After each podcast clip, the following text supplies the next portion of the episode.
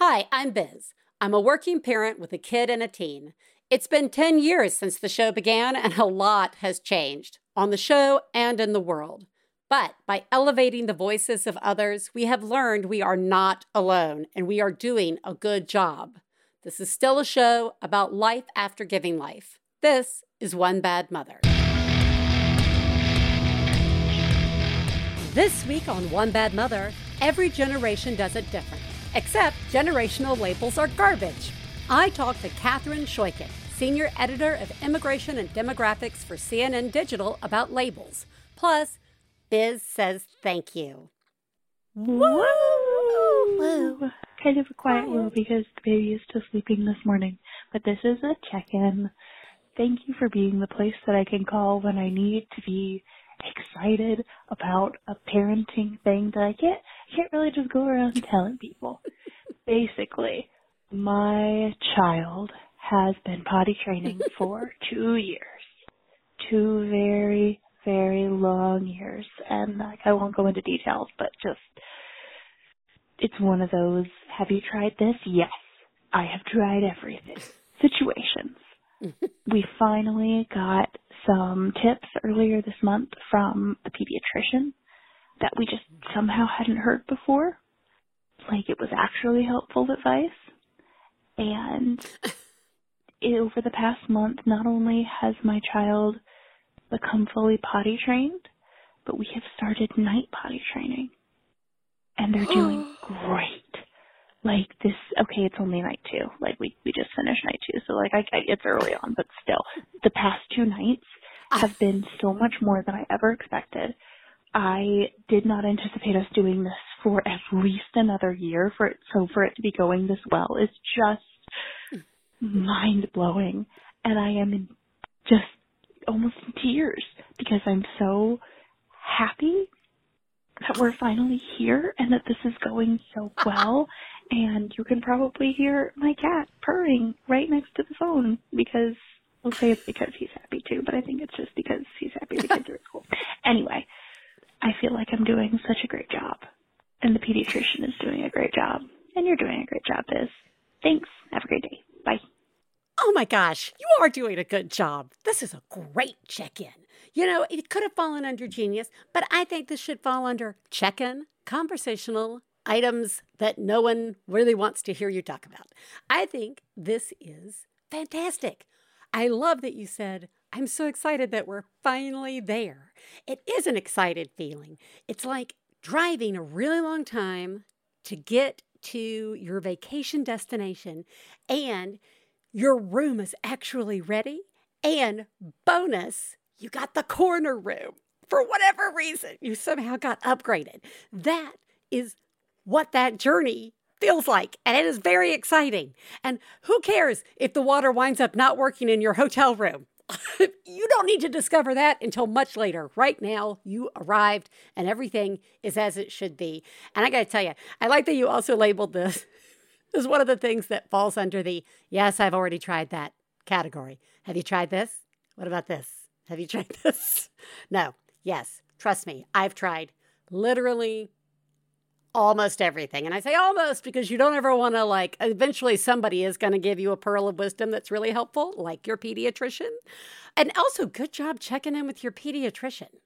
Like, I don't know if instinctively for potty training, if I would have done that, right? Like, instinctually, I would have made my life miserable by Googling it. So, uh, good job asking your pedi- pediatricians they actually want to help you. You are doing a great job. I see you. Absolutely excellent. Thank you for checking in. Speaking of thank you, thank you, everybody. We just finished our 11th Max Fun Drive. I don't know. It's been a lot. And we had set a very humble goal of 300 new upgrading or boosting members, and we did it. It was a nail biter, but I needed to trim my nails anyway. It was so much fun. It reminded me how much I enjoy connecting uh, with the community. It's been like a really weird few years, and your support is It makes such a difference. Not only does it help cover the things that we need to keep the podcast going, like Gabe. Ooh, I can't ever live without Gabe anymore. But it also, I'll be honest, it's a little bit of an ego boost for me. It lets me know that you're listening. It lets me know that you want to keep hearing the podcast. So thank you so much. Also, I had one of those moments, like the potty training moment, except it was different. So, except it was totally different outside of being a situation in which no one cares. So, Ellis, nine, had a spring break. By the way, everybody, spring spring break is right now. Ellis kicked off spring break with a runny nose, and it was like uh, turning into like little sorry throat from the runny, and just it was annoying. They didn't like it, and I was out, you know, running errands because that's what I do now, and I got some. I was like, you know what? I'm gonna try it. I'm gonna get the Tylenol, like cold, runny nose, allergy, whatever, something that's going to dry them up, right? I'm going to try it. My children do not take well to medicine. And Ellis is very picky in general. You know, Ellis, Ellis, Ellis won't even eat 90% of the stuff that's out there in the world. They like grape Tylenol. Okay? We know this. And despite regular Tylenol and Tylenol cold or Tylenol sinus or Tylenol whatever also being grape, they don't taste the same. They are not the same. But I tried it anyway. I got the grape and I poured it. I said, Ellis, I, I mean, I haven't tried to give this kid anything other than Tylenol, uh, I think, in years, probably since Raiden was throwing up medicine several years ago. Uh, giving medicine has always involved like me, oh, please, crying, a lot of stress. So I was like, you know what? Ellis, this is for the runny nose. It's going to help dry you up. That's going to make life better. It's purple, so it's grape. So go ahead. And he picks it up and he takes a sip, you know, and he kind of makes the face and he says, Well, that doesn't taste like the regular Tylenol. But then he drank it. And I said, Ellis, you drank it. And he was so shocked, everybody. He was like, Yeah, it didn't taste as good. And I was like, yeah, but you drank it. You didn't like throw it across the room. You didn't stop drinking it. You drank it. He's like, yeah, well, I know it's going to help me. And I, I really felt like the entire world stopped for a moment. Actually, the world was moving. I was frozen in place. And I, I was like, Ellis, I, no, I just need you to focus on me for a second. I need you to understand how much pure joy I feel right now because you just drank it. You didn't complain about it. You didn't fight me on it. And you didn't, you just drank it. And it would, uh, and he's like, yeah, so, and I'm like, oh, you don't understand how much of a little tiny miracle this feels like. Thank you, Ellis. just kept going on and on and hugging and kissing them. And they took it again later. Ba boom! This will never happen again. But it was just this pure moment of like, I guess this is how other people feel when their children just like do stuff that we all, for some reason, think children are supposed to do. So we just sometimes think that it's everybody's kid but us. Or we think, you know, this is what's supposed to be like when, you know, it's not like in my day. In my day, I would have just taken it and kept my mouth shut, right? In the generation before me, they didn't even have medicine. They just died where they stood. Which I think ties in nicely to what we're going to talk about, which is sort of the myths that come from generational labeling and expectations with our guest, Catherine Shoichet. Stick around. With Max Fun Drive in the books, we'd like to welcome our new members and say thanks to everyone who's supported us over the years. Welcome. Thanks. And now, on to the sticker sale. A lot of this year's drive gifts and live streams focused on food. We love how food can bring communities together, but not everyone has access to the food they need. So we'll split the proceeds from our sticker sale among five U.S. food banks in areas disproportionately affected by poverty. The sale ends Friday, April 14th. Members at the $10 monthly level and above can purchase any stickers they'd like. There's also a special Max Fun sticker featuring Nutsy the Squirrel that all members can purchase. For more info, head to MaximumFun.org slash sticker sale. And thanks again for your support. Please take a moment to remember if you're friends of the hosts of One Bad Mother, you should assume that when we talk about other moms, we're talking about you. If you are married to the host of One Bad Mother, we definitely are talking about you. Nothing we say constitutes professional parenting advice. Biz and Theresa's children are brilliant, lovely, and exceedingly extraordinary. Nothing said on this podcast about them implies otherwise. Everybody, I am so excited to be speaking to Catherine Shoichet who is a senior writer covering immigration and demographics for CNN Digital. Wow, won't you all want to know what I'm talking to her about? Welcome, welcome, Catherine. Thank you. I'm so excited to be here. I realized, everybody, that that bio really left a lot. Uh, why is Biz talking? Ah, no, we could go in so many directions. But before the plane takes off, I want to ask who lives in your house? Oh, well, um, not a lot of people. It's uh, just me, though sometimes it feels like a lot. it's just me, uh, my husband Jonah, and my daughter Leah, who is almost 21 months old. Oh, you're still in the month phase. I'm horrible mm. with math, so that's almost two, right? That's yeah, almost, she's between okay. one and two, yeah. closer to two. Yeah, she's this yes. height. she's like, you know, like you get those videos, not the videos, those emails, or at least when I was pregnant, you'd get all those like emails that are like, "Your fetus is like the size of a pineapple. I always mm. wish they had kept going. Like your child is now the size of a small dog, right? Like you know. Well, I did just send a text to my dad yesterday with a photo that my daughter is just about the size of our recycling bin. Yeah. So See? there you go.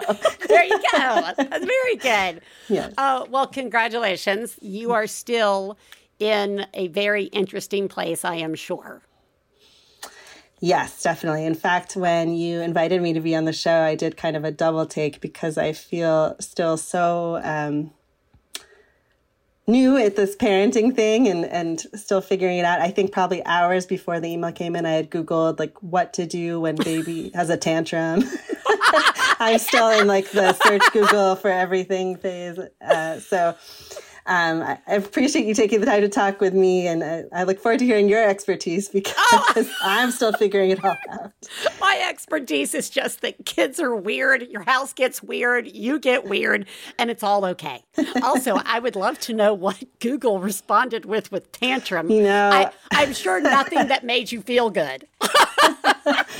um, now I can't remember. You know, the rabbit hole takes you in so many yeah. directions that I cannot even remember mm. what it told me. I think it landed me at a, there was a New York Times article that was pretty helpful, but I now cannot remember what it said because you have uh, a one and a half year old. Yeah, yeah.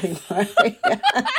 we call it super brain because I never liked mommy brain because I don't know, it just had some like anti female like connotation. I just didn't, I was like, what? Screw you. I just, I made a baby you know? And even if you didn't make the baby if there is a baby or a kid living in your house your brain is forever different.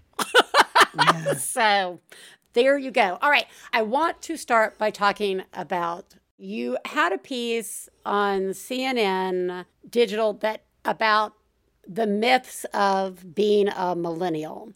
Now we really could go sideways talking about my dislike of branding generations. I don't think it's helpful.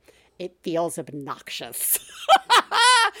but in that, you shared a story about your becoming a parent at the same time as losing a parent and and I got to say it just it was a blip in the whole story but I read it and was like, oh my God, what? So if you're if you're willing to, I I'd like to hear the story because I know you're not the only person with this story. So I, I I'd like to hear it. Sure. Yeah.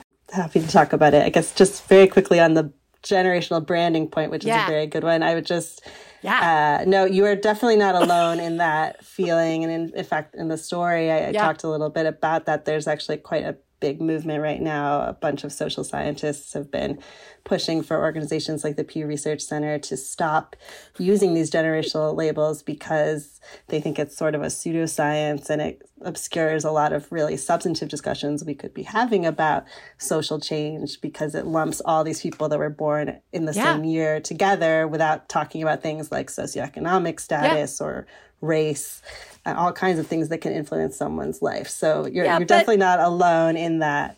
But it's America. We like to generalize and just love. We don't want to go Yes. below the surface. That takes work. Stop it. And the media, true. you know, the media would like to just keep it short, keep it simple.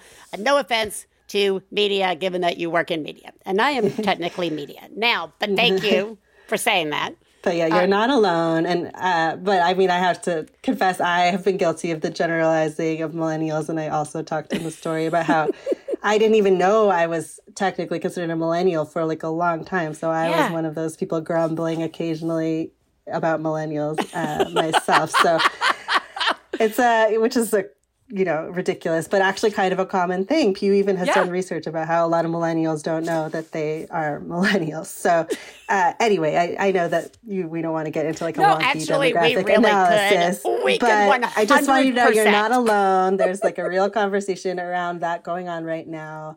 But I guess the way some people see it, and the way I, the reason I still kind of talked about millennials in my piece is it, it can be kind of a useful way to talk about different things in our society and i guess there were a lot of things that i've been wrestling with for a while and as i started tackling the story i realized yeah like there's a lot of a lot of misconceptions about millennials uh, partially because maybe the idea of labeling a generation is not a good approach but you know there's just been this idea that took hold you know maybe 15 or so years ago about millennials being narcissists and um, not caring about other people and So, what were some of the things that you were wrestling with? I love that you didn't realize you were. Um, I, I, I love, I love that you didn't know you were millennial. I mean, I, I don't know. I, that's a dumb thing to say, but I think it's interesting that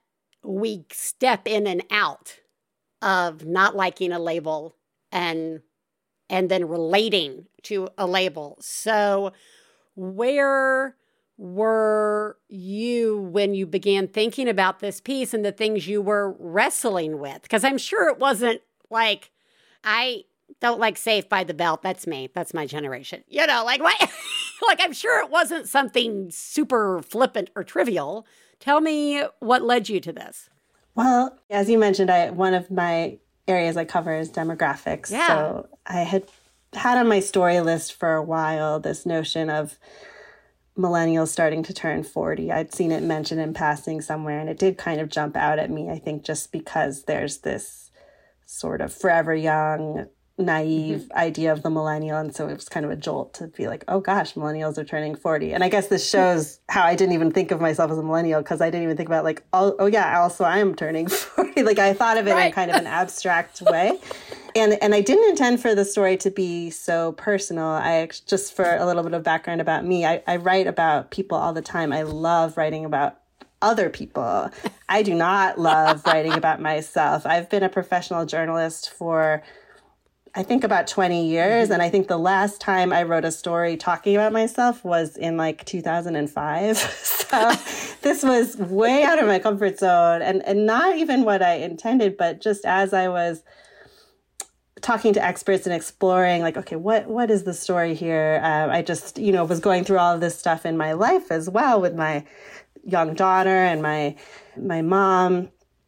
And i just i guess it started to think about you know okay i have something to say here that connects with this and and it's often more interesting to talk about these issues when you can kind of explore them through personal stories so i kind of Yeah. use my own personal experience to get at some of this. But my, that wasn't my original. My original concept was a bit more superficial, uh, but but then I did reporting and and also thought about my life a little and, tried to find a way to weave it all together. And hopefully, the result was something that was not superficial. No, it's it's really interesting, and you lead off with I think it's selfish, right? The this myth that millennials are selfish, mm-hmm. and you start with this story that that is the opposite. That is, you talk about how many millennials, and if we throw away the label, how many of all of us find ourselves when there's a kid in your house at the same time beginning to care for adults in your life, caring for your own parents or guardians uh, or other relatives. And I, I mean, A, we could just talk about how much I hate everybody categorizing an entire generation as selfish. Anyway, but you start off with your own story about finding that balance. Tell us the story.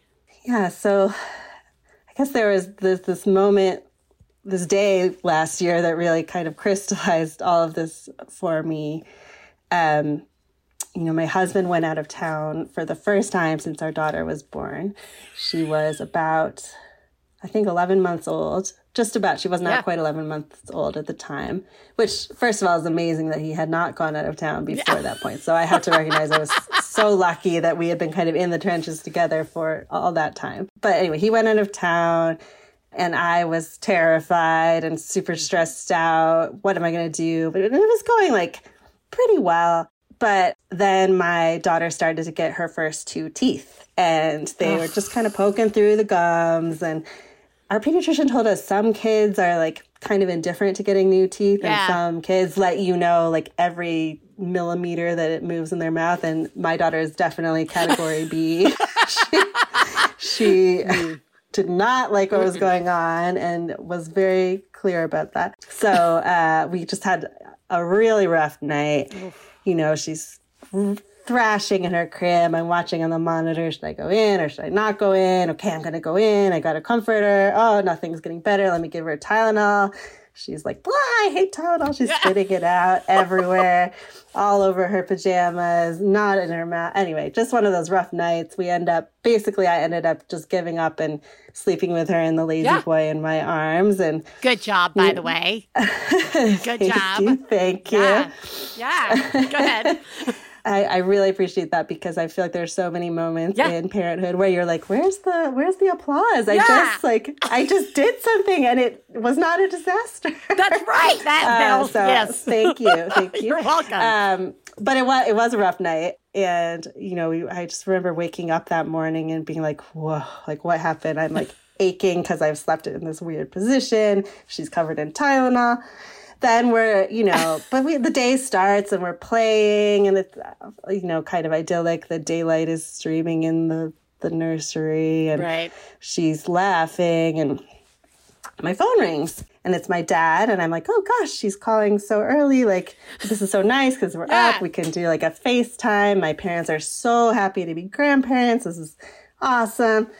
So i answer and i say good morning yeah. And he said something like, it's not a good morning. Uh, and uh, yeah, it turned out that uh, my mom had died um, very, very unexpectedly. Um, obviously, I was totally shocked uh, instantly, like, yeah.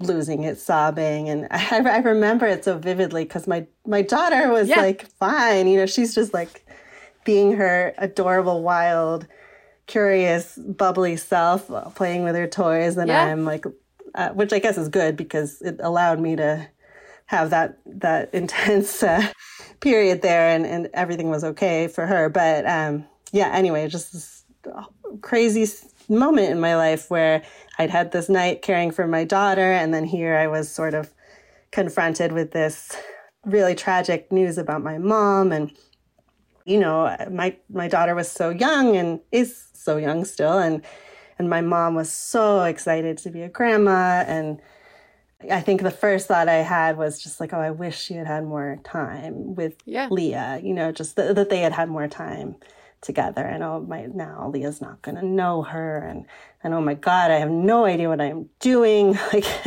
how I, I didn't ask my mom enough questions. And, Yeah. well, you know, I can't ask her about this teething nonsense anymore or anything. And just uh, all of a sudden having to figure out how to pack up and drive to Michigan and plan a funeral was just not uh, on my bingo card. And it, it was a, a really, really tough time. And, uh, you know, the kind of thing that millions of people are going through all the time, like you mentioned, this kind of strain of, of having young kids or kids of any age Any- and, and yeah. aging parents. Uh, you know, there's just all kinds of things in that cauldron that are going to come up that are really tough to deal with. Also, things I guess that are can be really beautiful and amazing, like the the, the good part about like grandparents and grandchildren. And I mean, like the there are great things there too. But anyway, in that moment, the great things were not what was occurring to me. It was just like, oh my god, like I always kind of knew, like, okay, my parents are getting older and I have a baby. Like, obviously, I knew that was true, but it just kind of,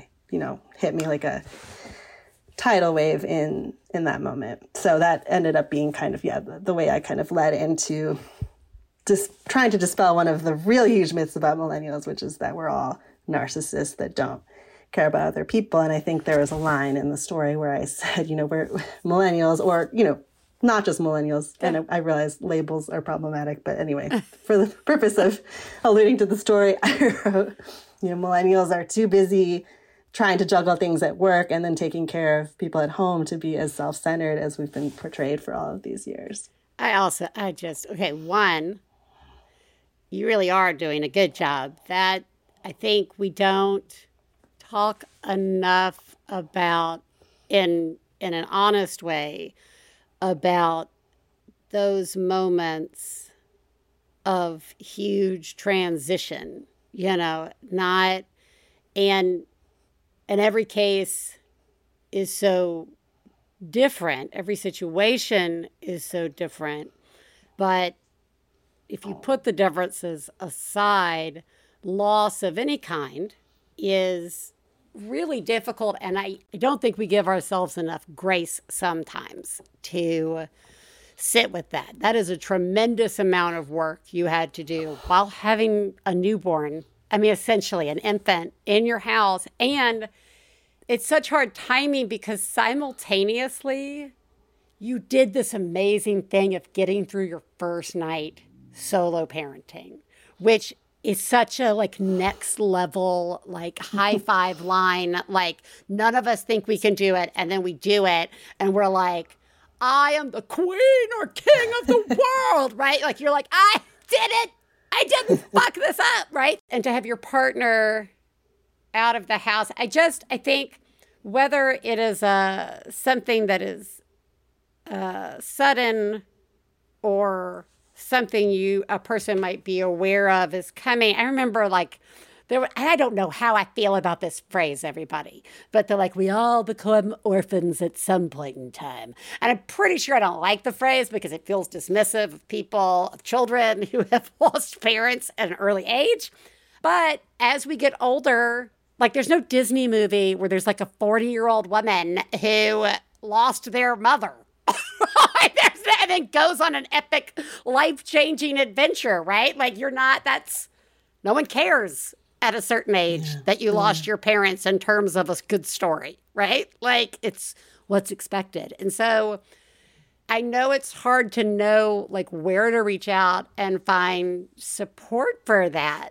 And I almost kind of give no shits about the other myths because I feel like once you think say them out loud, they defeat themselves, right? Like they because Yeah. how is that possible? So I want to ask I actually have two things that I want to kind of look at. Uh, one is continuing with the experience that you've had, but also your experience as a journalist and the type of work that you cover. So, the first thing I want to ask uh, on a more personal level is Has, I mean, the answer is yes, but how uh, and to what degree has this experience of becoming a parent and losing a parent sort of impacted how you're walking through the world, how you're parenting, how you see? Uh, I mean, like,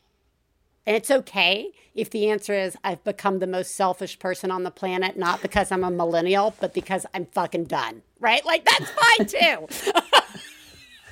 Just so you know, it's fair. That's such a good question. I guess I'm trying to. I mean, it, obviously, it's affected. Both things have affected me tremendously and continue to all the time.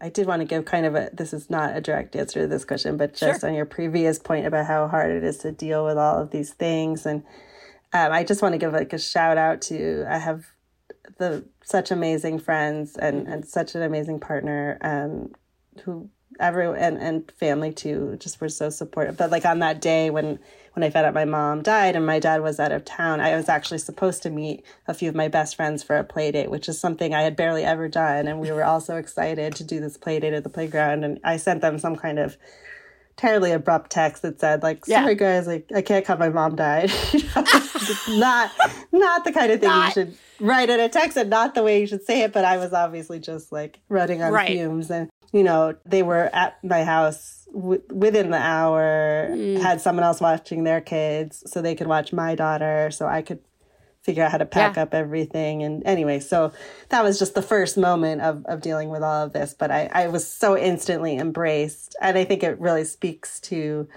how important it is to have those people in your life who are not family, blood family necessarily, but yeah. just are those people that are there for you in that community. And, you know, you can find it in all sorts of ways. I think I, I, of course, I always knew that was important and have been grateful for it. But in that moment, I really, really felt it. So, yeah. Just, I should acknowledge it's not like I'm some kind of like super person that dealt with all this stuff. Like people held me up when I would have crumpled, you know? Well, the super part is allowing yourself to lean on others. I mean, that's that's the hardest. That's the hardest one for some reason. That's uh, that is a valid shout out. I think. Uh, I mean, this is a def- a bit of a cliche, but it certainly made me really even more committed to appreciating the time I have with my loved ones when they're around me and really trying to preserve that space. You know, there's so many competing interests and you know mm-hmm. my job is very intense and I, I, do love my job but trying to make sure i carve out time to be with my family and be really present um, i think it, it definitely both both my daughter and losing my mom kind of hit that really hard for me so that's one thing for sure um, and i think kind of like strange unintended consequence of all of it I, I definitely had this moment where I thought, okay, I'm totally overwhelmed. I'm just going to kind of put one foot in front of the other at work. Uh, you know, do I'll do my yeah. best, but I'm not going to like take on a big project. I'm just going to, you know, try to get through each day. And then I like weirdly accidentally had probably my best year professionally ever. and I I of course tried to think about like, well, how did that happen? And I I think one reason was that I really got forced to prioritize things, which I was mm. never, it's not, I'm not really very good at that naturally. I tend to just, if someone asks something of me, I do it. Yeah. I, am a real like people pleaser. And I had to start saying no to stuff because there are only so many hours in the day. Yeah. Uh, so yeah, I think I ended up taking on the things that really, really mattered and I, and really throwing myself into those still. But then some of the things that were less important or that I knew other people could do, I, I let yeah. that happen in a way that I didn't do before. And I think to your point about how it's a big deal to ask for help or to allow people to help you, I, that's also not something I have generally been good at. And I've been very forced into that, but in a, like a good, I mean, obviously, I wish that my mom had not died and it's two you know, separate not, things do but, not worry we all it's two totally yeah it is a kind of interesting unintended consequence of all yeah. these things going on in my life that i do feel like in some ways i am the way i'm living my life is healthier maybe mm. or i don't know if that maybe that there's too much judgment in that but i, I think in some ways, I'm I'm developing like a, a better way of prioritizing things and realizing what's important to me than maybe I had before. So I always worry. So as as you and listeners know, I'm going through this process um, while uh, of caring for my parents, and my mom is in hospice, and I always I have these like weird moments where I'm like, and now I should have a better understanding or appreciation of life and right like you know what will i see different and i for me the exhaustion of this process of balancing all the the different things is is like almost like having a newborn in the house again. I mean, it's a shocking amount of fatigue. And I have also really just let go of certain things that I would normally not have let go of. And it's always a surprise when the world keeps spinning and things keep happening. I'm like, what? I don't understand. but in some weird, screwed up way, I always think if I ever have one of those real epiphanies, right, of like better prioritizing and, and seeing, even just appreciating life more, that I'll fail at it. That like it'll it'll be it'll be like one of those things where like two months later I am I've completely fucked up and I'm back to just playing a lot of Animal Crossing in my free time, right? Like so, so yeah. Oh, don't get me yeah. wrong. I binge watch a lot of Netflix. I'm not saying I'm some kind of like saintly person that no. only uses my time wisely. Yeah. I'm a no, total but mess. Like... But I just, I think in terms of like yeah. some things that really matter that I might before have really, really screwed. I mean, because you are probably in general someone who has a better work life balance than I used to have, but I used to just be so bad uh, about these things. I was actually just talking with some friends from college about a past relationship my freshman year of college and, and remembering that it was my then boyfriend's birthday dinner and I didn't go mm. Because I had a story being edited.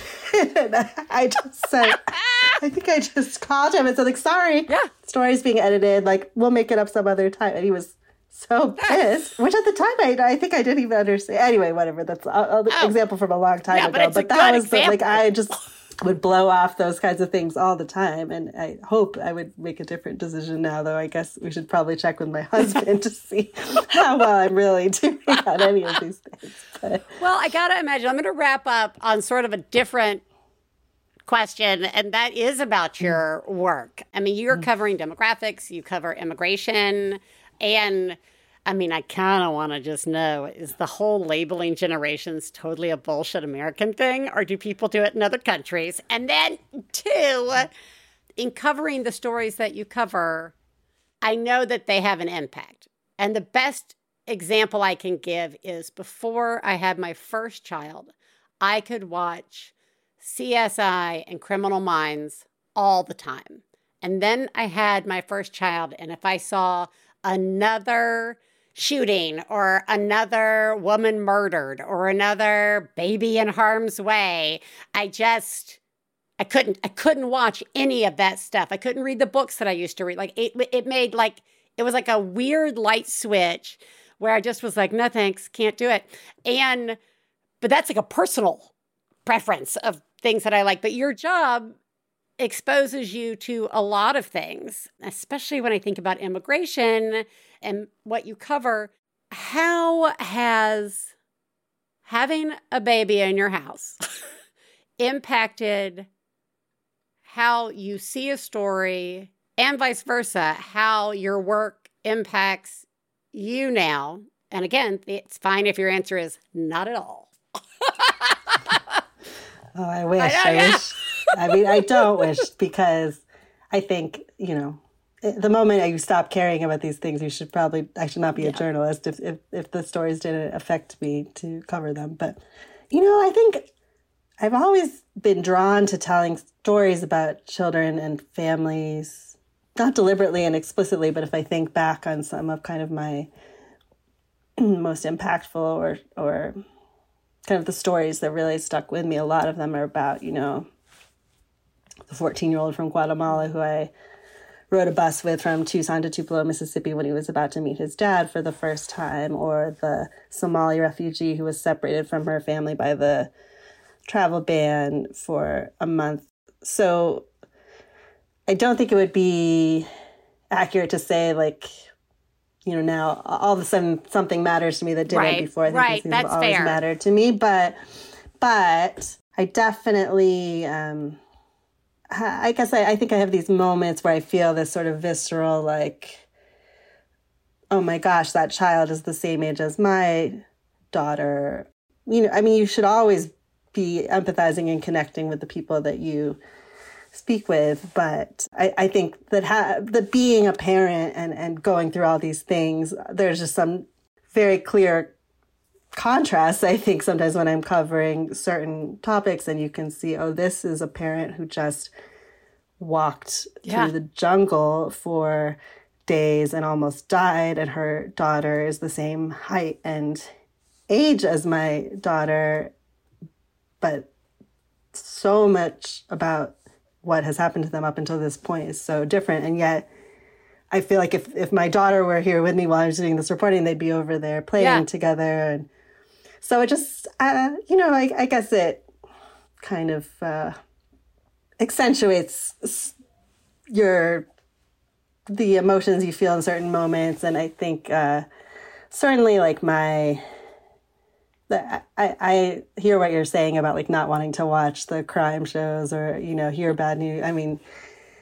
that yeah there i've definitely had those moments. But i think that in some ways i, I feel more committed to telling the stories that i've always thought were important to cover because i, I just um, maybe my own experiences of just knowing how tough certain moments have been for Yeah. me in a position of relative privilege it just makes me think about what other people are going through and how important it is to shine a light on that Well, it also allows your work allows your readers to also have access to that to the experiences of others and because I think that's a really important point that like the act of teething for example is the same it's a horrible experience as a parent to go through but the circumstances and situations in which that child is teething and the caregiver finds themselves in can be drastically different. But I've always believed if you can find that first common shared issue or moment, it can make us all more empathetic and more aware that everybody out there is trying their best in that moment and that the situations that they're in doesn't make them any better or worse as people right so I, I just i appreciate the work that you do. And catherine i really appreciate you taking the time to come on and talk with us about your experiences as well as you know the impact of you know the work that you do on you and uh, your family. So uh everybody well i'm going to link you up to where i'm going to link you to the article that started this whole conversation uh, but also to where you can find more of catherine's work. Catherine thank you so much for for coming on and just chatting with me about all this. I appreciate it. Thank you so much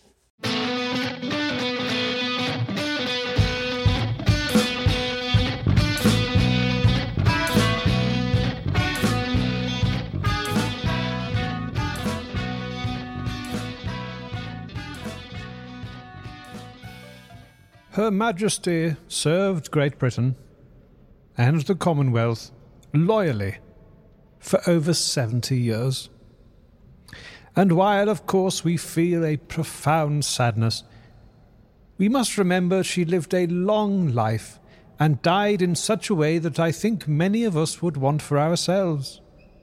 She was at home, surrounded by her family.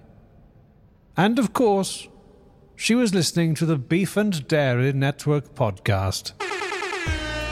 The Beef and Dairy Network podcast is a multi award winning comedy podcast, and you can find it at MaximumFun.org or wherever you get your podcasts. Hey, you know what it's time for? This week's Genius and Fails. This is the part of the show where we share our genius moment of the week, as well as our failures, and feel better about ourselves by hearing yours. You can share some of your own by calling 206 350 9485. That's 206 350 9485. Genius, fail time. I have a genius. Wow. Oh my god. Oh my god. I saw what you did. Oh my god. I'm paying attention. Wow. You, Mom, are a genius. Oh my god, that's fucking genius. So I'm at my parents like every day, every day, and I'm riding the elevator a lot. So I'm getting to know all the people who live in the apartment building. And I got in the elevator the other day with a gentleman who was wearing a baseball hat. And on the end of his baseball hat was like this clip, this like little flat sort of clip. And I it, it looked like a light. And I said, "Ah, Is that like a light that's clipped onto your hat? And he's like, Oh yeah, it's one of the greatest things I've ever bought. He he does like works on like, you know, boxes, electronical boxes like in garages and things like that. Um, and he needs both hands and it's just this very simple light that you can direct. And he's like, "Yeah, it's on Amazon, like 2 for 8 bucks." And I was like, "Really?" And he's like, "Yeah, it's rechargeable." Really? Okay. I went home and I got one.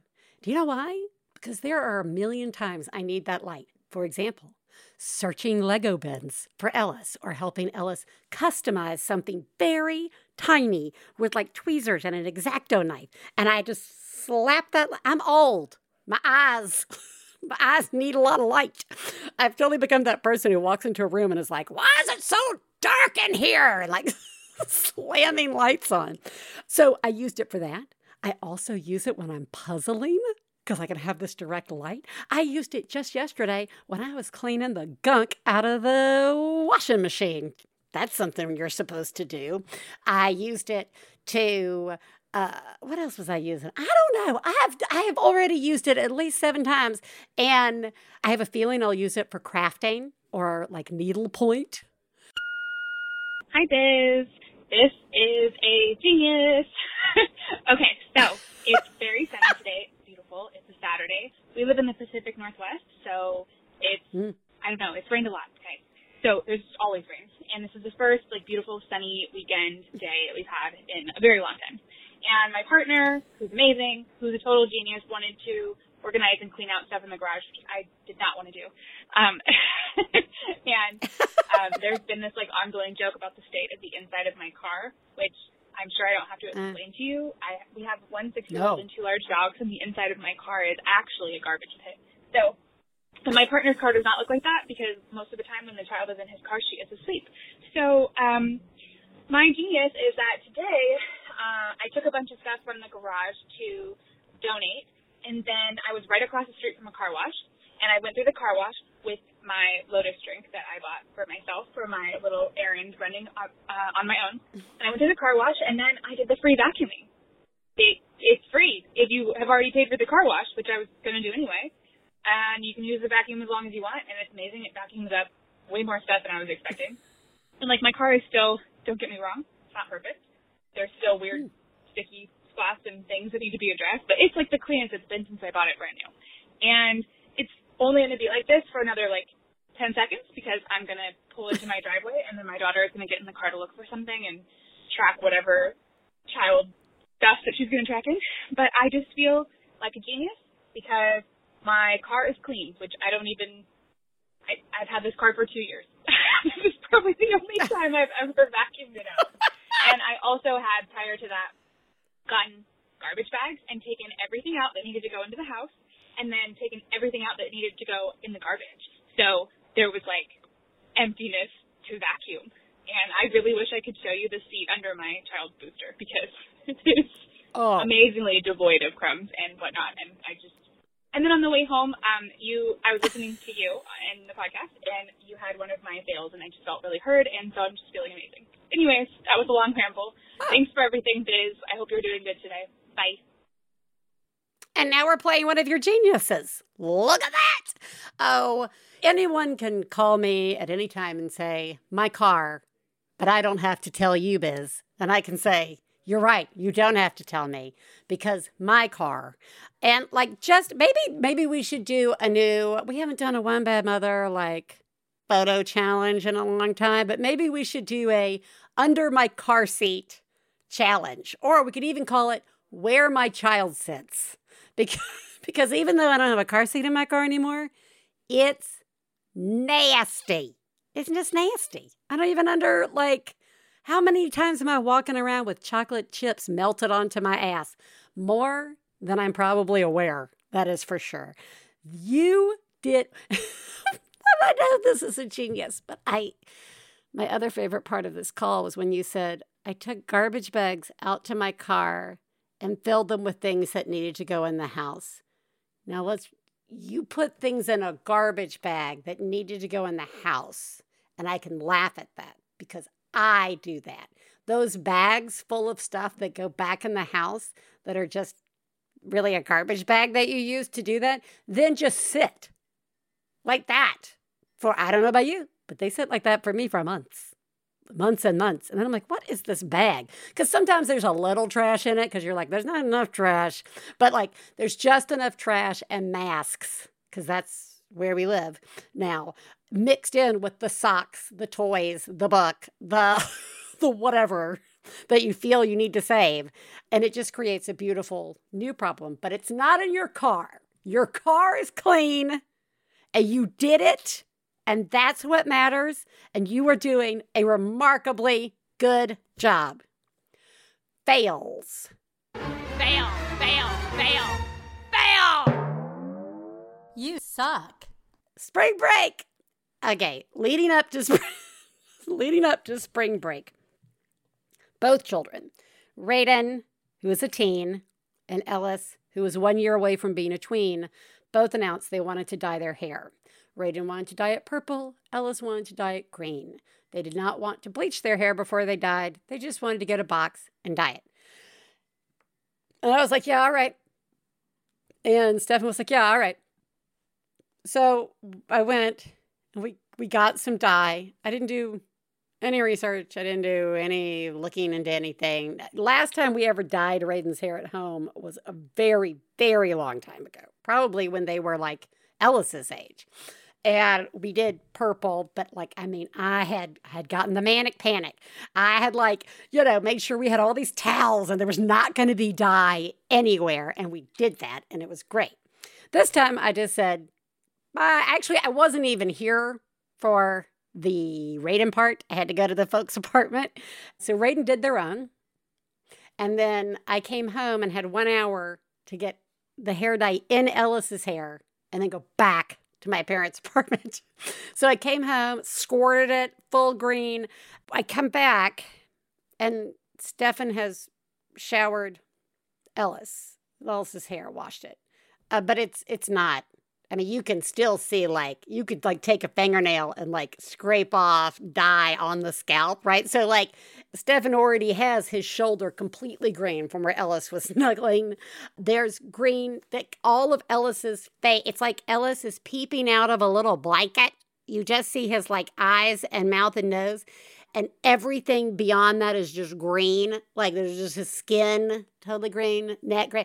I get him back in like uh, the tub area where you we like do the salon style where I'm hosing him off, and that's still not getting it. We then just stopped because that was just like getting him annoyed. I was getting wet. Green was spraying everywhere, and there is green everywhere. Everybody. There's also a little purple everywhere. It had then three days passed, and I was like, it's now time to try and wash Ellis again. So that so that's last night. And that was also a horrible experience, but we got more of it out. Like I can show Gabe, uh, like there is literally right here. It looks, it looks like I ran into the table, but it's just hold on. I'm wearing something tighter than I normally do on my arms. Gabe, I'll show you later. Just this horrible green. Like shirts are ruined, pillowcases are ruined, and also screen, unless done professionally, just looks like a fucked up Joker. Guys, that's what it looks like. Fucked up Joker. It's kind of awful.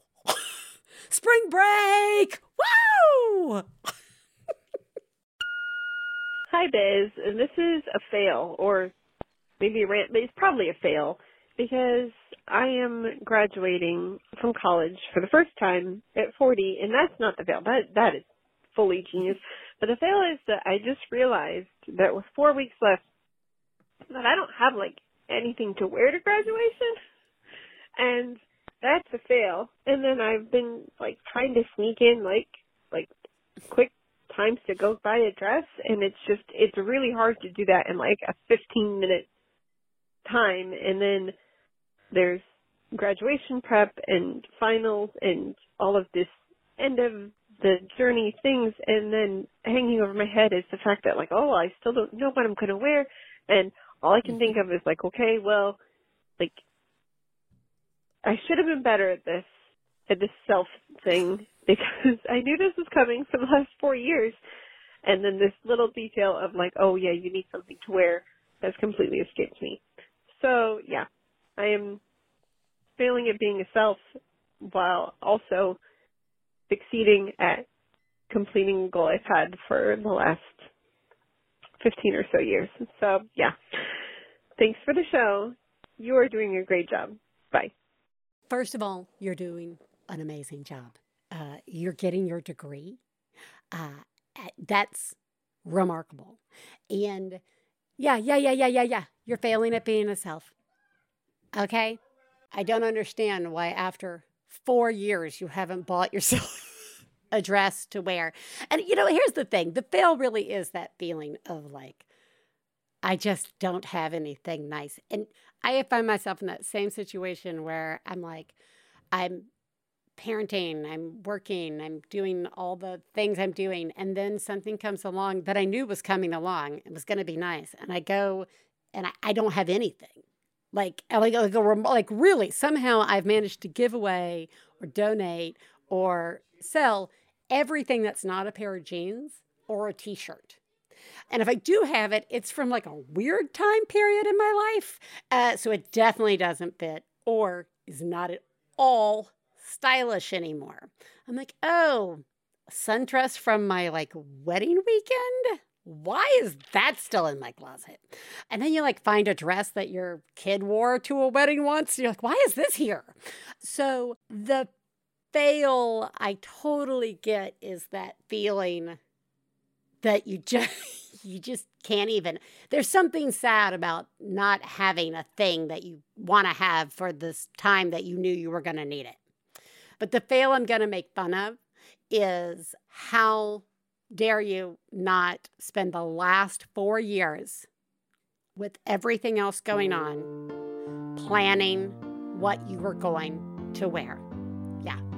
What what did you have going on, huh? I, I can't imagine. You're doing a terrible job.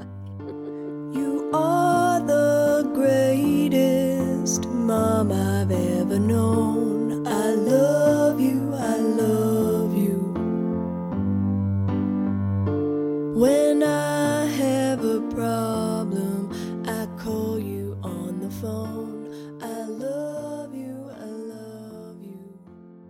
All right, everybody, let's listen to a mom have a breakdown.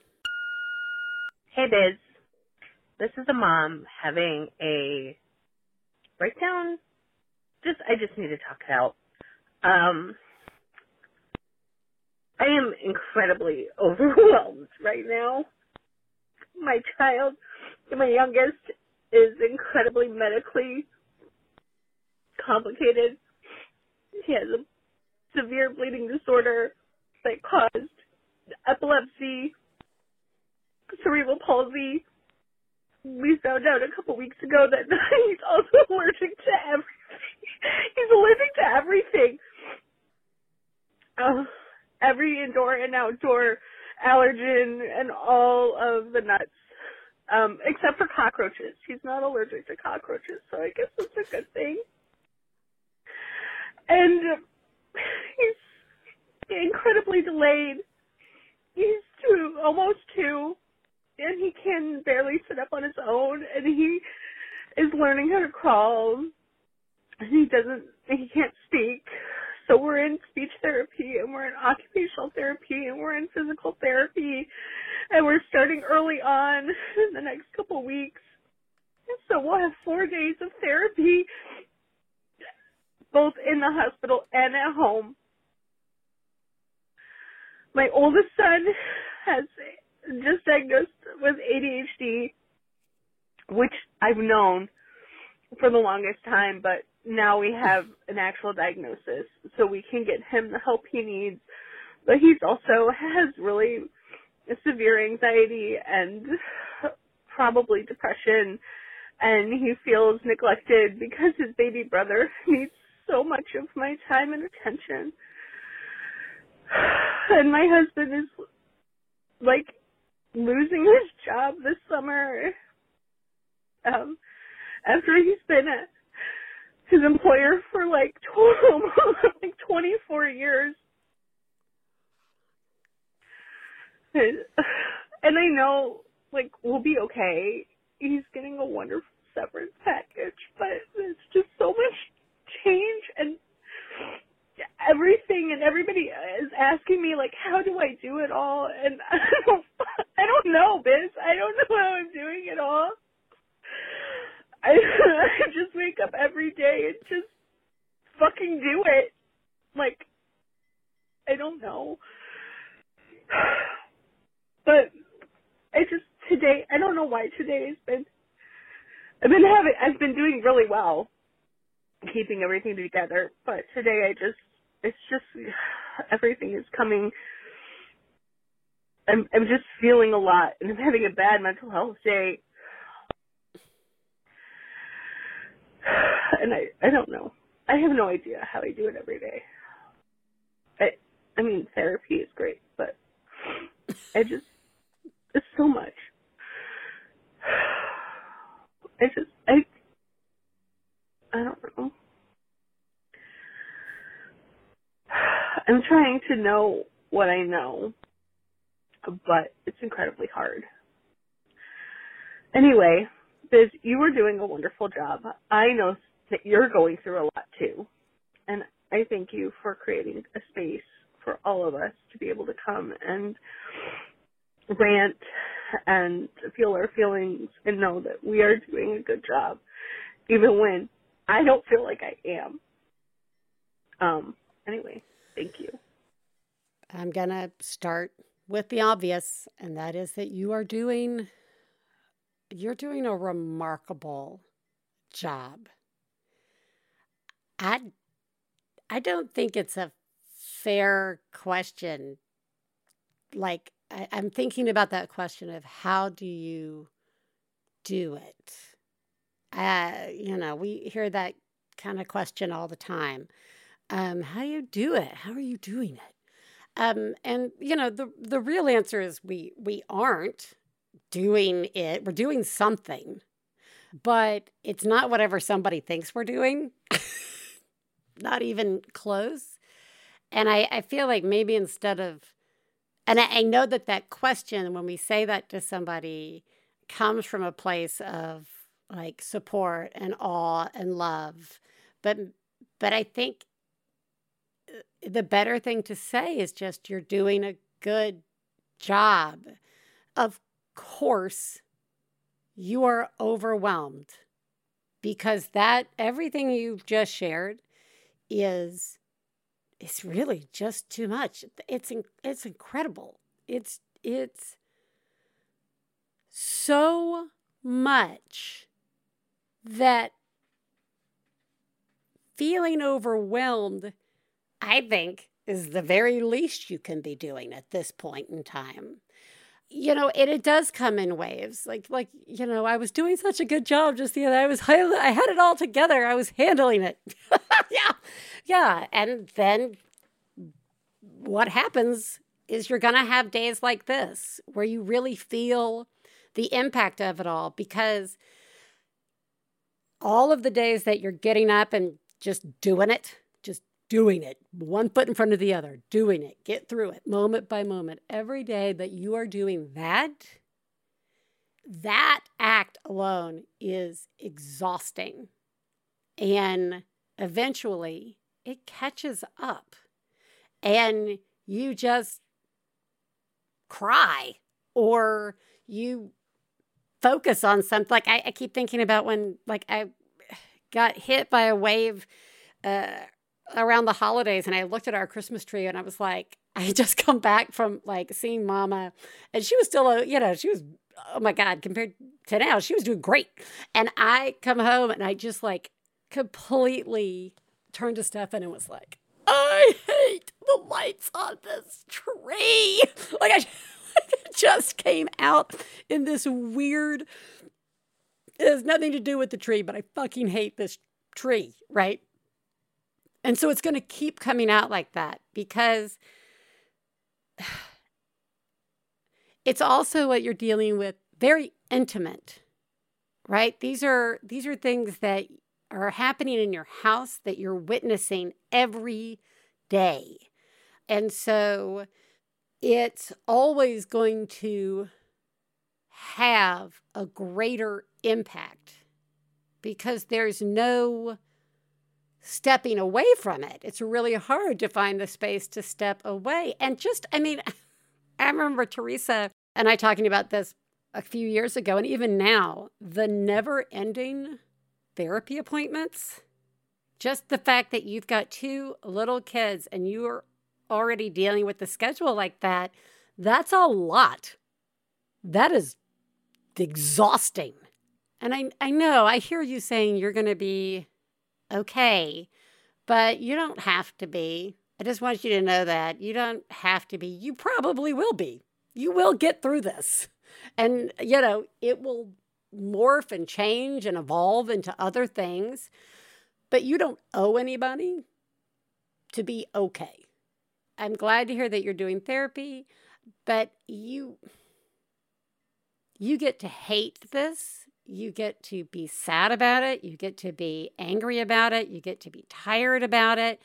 None of that changes the actions you're going to take or what you're going to do.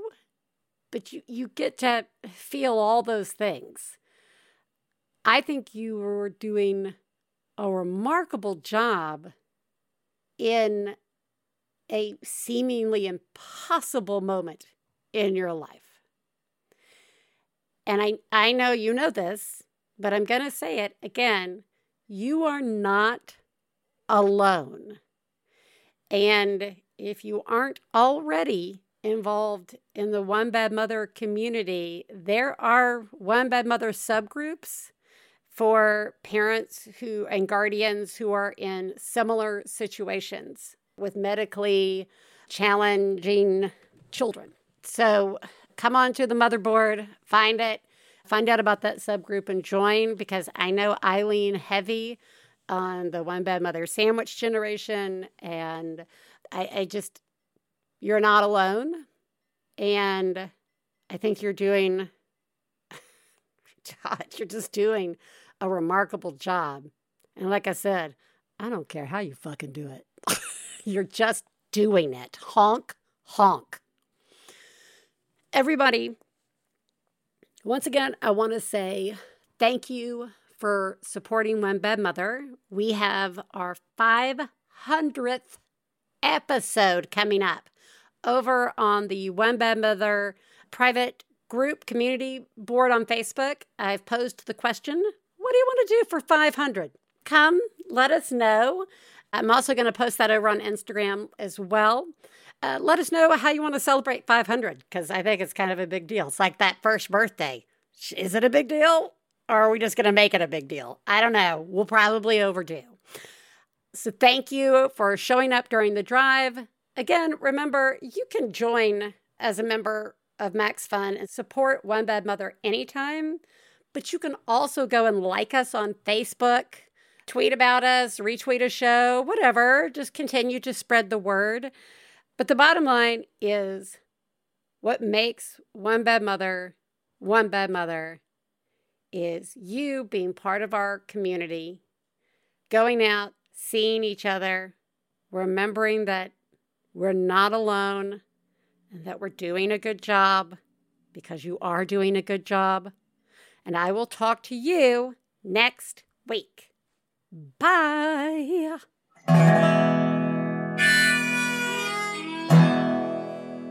I got to low down mama blues. I got to low down mama blues. Got to low down mama blues.